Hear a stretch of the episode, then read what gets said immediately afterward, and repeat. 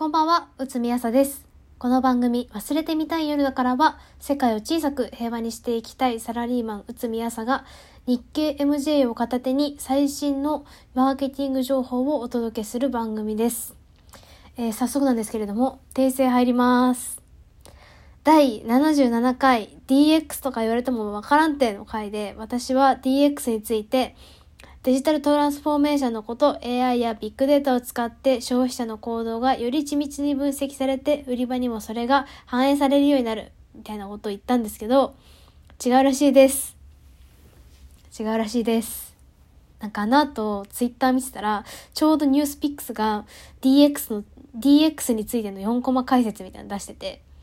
で、デジタルと、デリデジタルトレ、デジタルトランスフォーメーションの定義が、内海の思っていたやつと全然違った。だから、ごめん、バスヨルリスナー。忘れてくれ。ということで。なんか、そのニュースピックスのやつね。ニュースピックスの定義によると、デジタル化によって、ビジネスを効率化したり、新しいサービスを生み出すことで社会の変革につなげる取り組みらしい。なんかね、やっぱどちらかというと、なんかデジタル化のニュアンスじゃなくて、こう革命的なニュアンスの方が強いみたい。で、まあ、そのままちょっとニュースピックスのやつが面白かったから、あの、ニュースピックスのやつを、あの、引用してちょっと話していくんですけれども、DX の特徴1、生まれは2004年ということで、もう2021年にこんなことを語ってるのはね、もう遅いみたい。全然最新ニュースをお届けできていなかったらしいわ。うすうす感づいていたけど全然最新じゃなかった。なんか Amazon が買い物の、Uber が移動の概念を変えたようなデジタルの力で社会を変革するっていうアイディアは15年以上前からあったらしい。だから、もう、全然最新じゃなかったです。ごめんっていう話。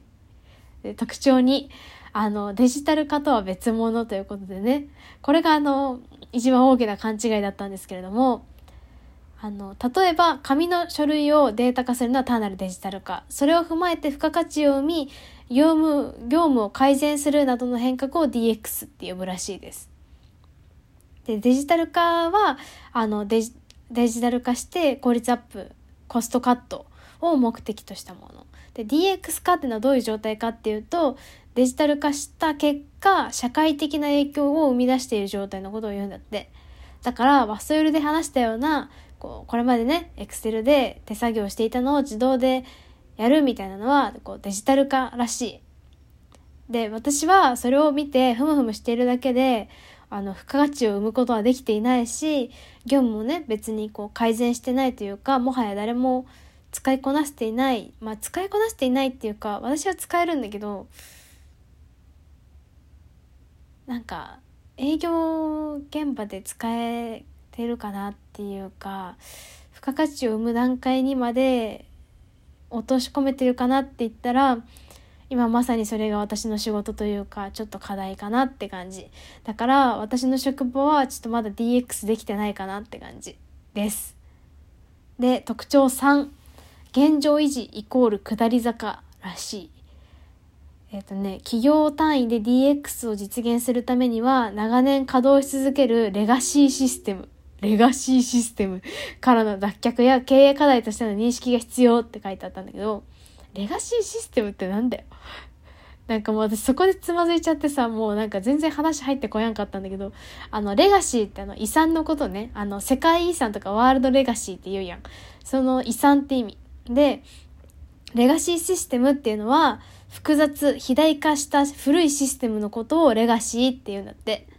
で、それを運用し続けるのは DX の足かせになっちゃうんだって。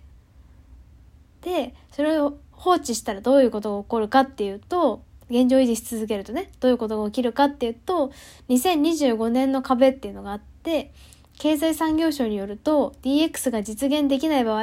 2025年以降最大年間12兆円の経済損失が生じる可能性があり、そのシナリオを2025年の壁っていうらしいよ。勉強になるね。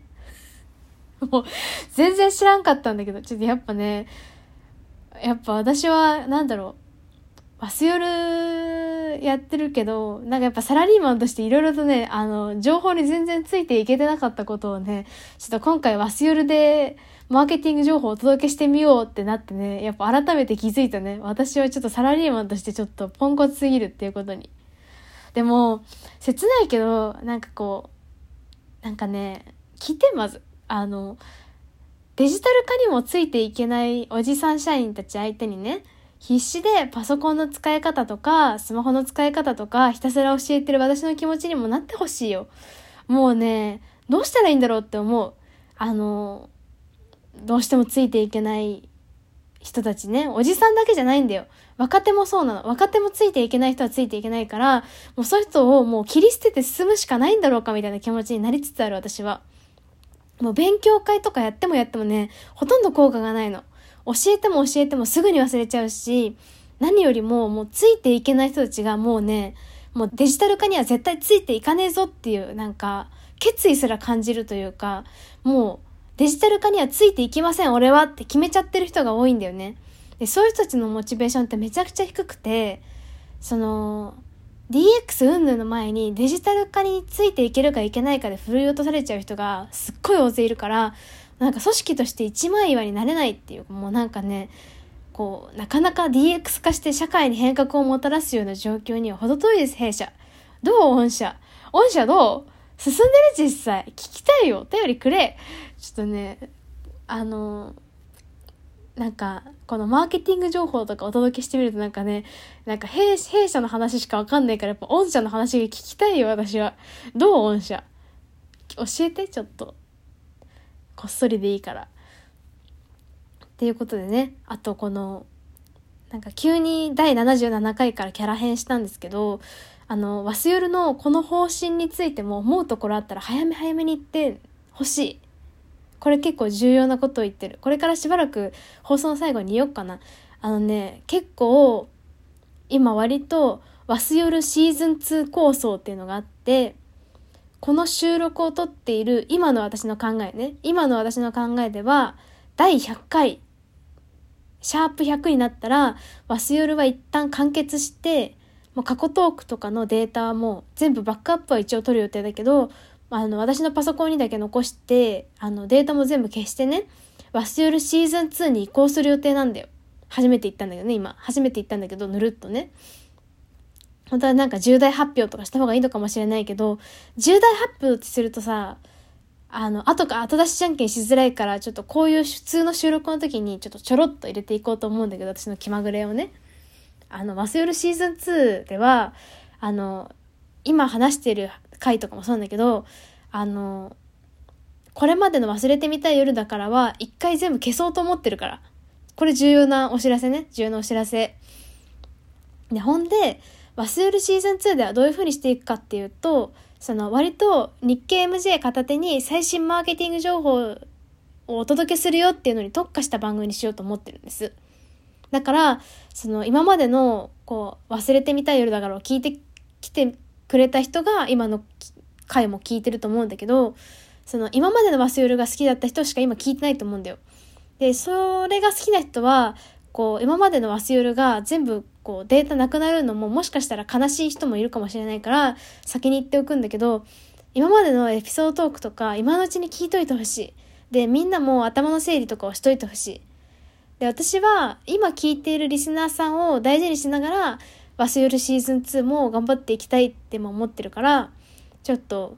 あの、いろいろ皆さんのご意見も、あの、聞かせてほしいなって思ってます。ちょっとね、ライブとかでもちょっとみんなの意見聞いてみようかなと思ってるんだけど、今のところは、あの、過去回全部消す予定だから、